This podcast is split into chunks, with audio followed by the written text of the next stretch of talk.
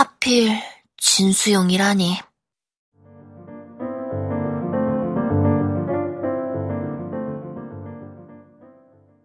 창가에 앉은 애들이 내다볼지도 모른다. 나는 잔뜩 긴장한 채로 운동장을 걸었다. 교문을 나와 문구점을 지나고 나서야 숨통이 트였다. 햇살이 온몸을 부드럽게 감싸주었다. 으슬으슬 떨리던 몸이 차츰 온기를 되찾아갔다. 아, 아까는 죽을 것 같았는데. 나는 어려서부터 잔병치레가 잦았다. 조금만 신경 쓰이는 일이 생기면 속이 울렁거리고 두통이 일었다. 반면에 언니는 밤을 새도 멀쩡한 강철 체력이었다.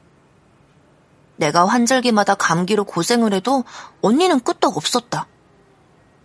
아파서 학교에 못 가는 나를 부러워할 정도였다. 엄마는 그럴 때마다 안 아픈 게 효도하는 거라며 입이 마르게 언니를 칭찬했다. 부럽지만 나도 아프고 싶어서 아픈 게 아닌데. 아픈 것보다 엄마의 그런 말들이 더 서운했다. 여하튼 오늘은 교실에서 오아시스를 제대로 못 보고 온 게 아쉬웠다. 하지만 계속 앉아있다가는 진짜로 쓰러졌을지도 모르겠다. 걷다 보니 어느새 우리 아파트에 도착했다.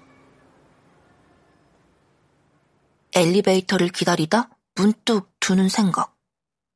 담임이 엄마에게 연락을 했을 거다. 그런데 아직 나한테 전화가 안 왔다. 일단 엄마에게 전화를 걸었다. 전화기가 꺼져 있다. 엄마는 아빠랑 대판 싸운 날이면 종일 전화기를 꺼놓는다. 담임 전화도 못 받았을 거다.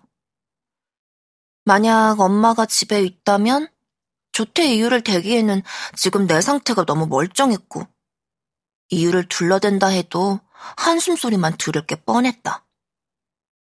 그냥 어디서 시간을 보내다가 학교 시간에 맞춰오는 게 낫겠다 싶었다.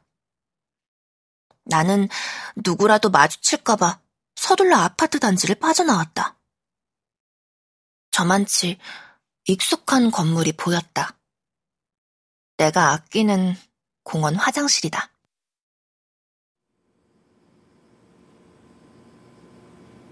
어떨 때는 우리 집 화장실보다 더 마음이 편했다. 여기는 변기가 4개나 되니까. 오래 앉아 있어도 뭐라고 할 사람이 없다. 거울 앞에 서서 내 모습을 바라보았다. 자신감 없는 눈빛, 무뚝뚝하고 화난 듯한 표정. 억지로 웃어보았다. 입술이 덜덜 떨렸다.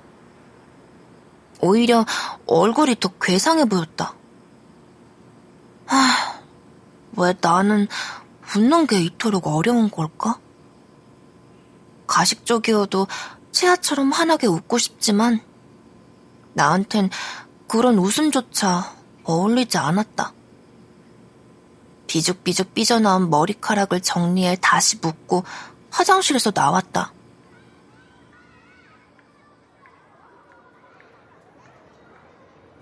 어디로 갈까 망설이며 주위를 두리번거렸다.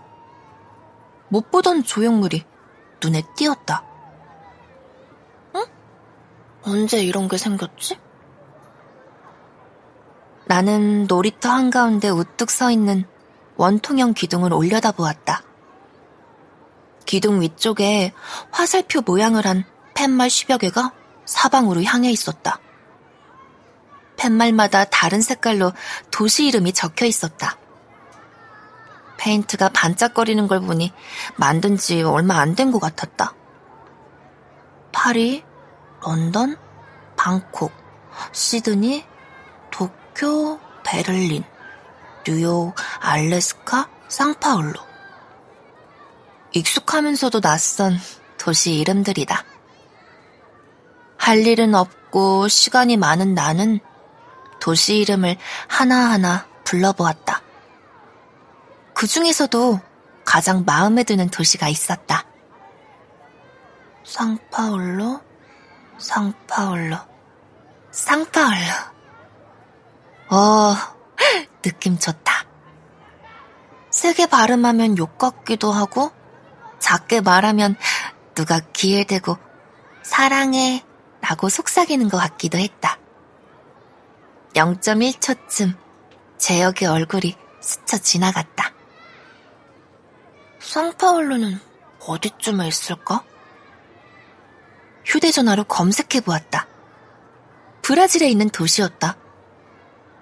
제주도도 못 가본 나에게 브라질은 달나라만큼이나 멀게 느껴졌다. 브라질이나 달나라나 나한테는 별 차이가 없다. 나에게는 학 교, 집 외에는 다 신기루 같은 곳이었다. 음, 이대로 쭉 가면 상파울루에 도착한다는 거네? 위 속도로 걸어가면 100만 년쯤 걸리겠지?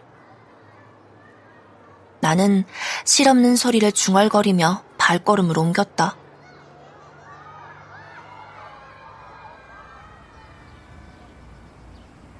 아무 생각 없이 걷다 보니 구름다리가 나타났다. 이 동네로 이사 온 뒤로 가장 멀리까지 와보는 거다. 어쩌지? 잠시 고민하다 내쳐 걸었다. 갈 데도 없다. 정 다리 아프면 그냥 돌아가기로 마음먹었다. 구름다리를 건너 얼마쯤 걸어가니 코끝으로 와닿는 공기가 달랐다. 숲이 우거진 널따란 언덕이 눈앞에 펼쳐졌다. 통나무를 잘라 만든 계단도 운치가 느껴졌다. 소나무 사이로 난 오솔길을 따라 정상까지 올라갔다. 각기 다른 모양, 색깔의 지붕을 가진 집들이 오밀조밀 모여 있다. 어떤 집에는 작은 마당도 있고 대체로 대문이 낮은 집들이 많았다. 대문 없이 울타리만 있는 집도 보인다. 음, 이 동네는 도둑도 없나 보네. 어느새 주택단지까지 걸어온 모양이다. 제각각 다른 형태의 집들이 공평하게 햇볕을 쬐고 있다. 저 멀리 내가 사는 아파트가 보인다. 창문 크기며 마감재까지 다 똑같다.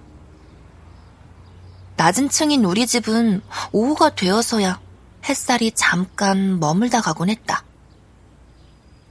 더 걸어가자 언덕 위로 등받이가 있는 나무 그네가 보였다. 나는 그네 바닥을 손바닥으로 쓱 닦고 앉아 발을 쭉 뻗었다. 몸이 저절로 뒤로 쏠렸다. 언제 지나간 건지 비행기 구름이 길게 그려져 있다. 눈이 부시도록 푸른 하늘을 보니 문득 어디로든 떠나고 싶은 마음이 들었다. 아, 저건 어디로 가는 비행기였을까? 상상으로는 어디든지 갈 수 있으니까. 커다란 배낭을 메고 세계 일주를 떠나는 내 모습을 상상했다.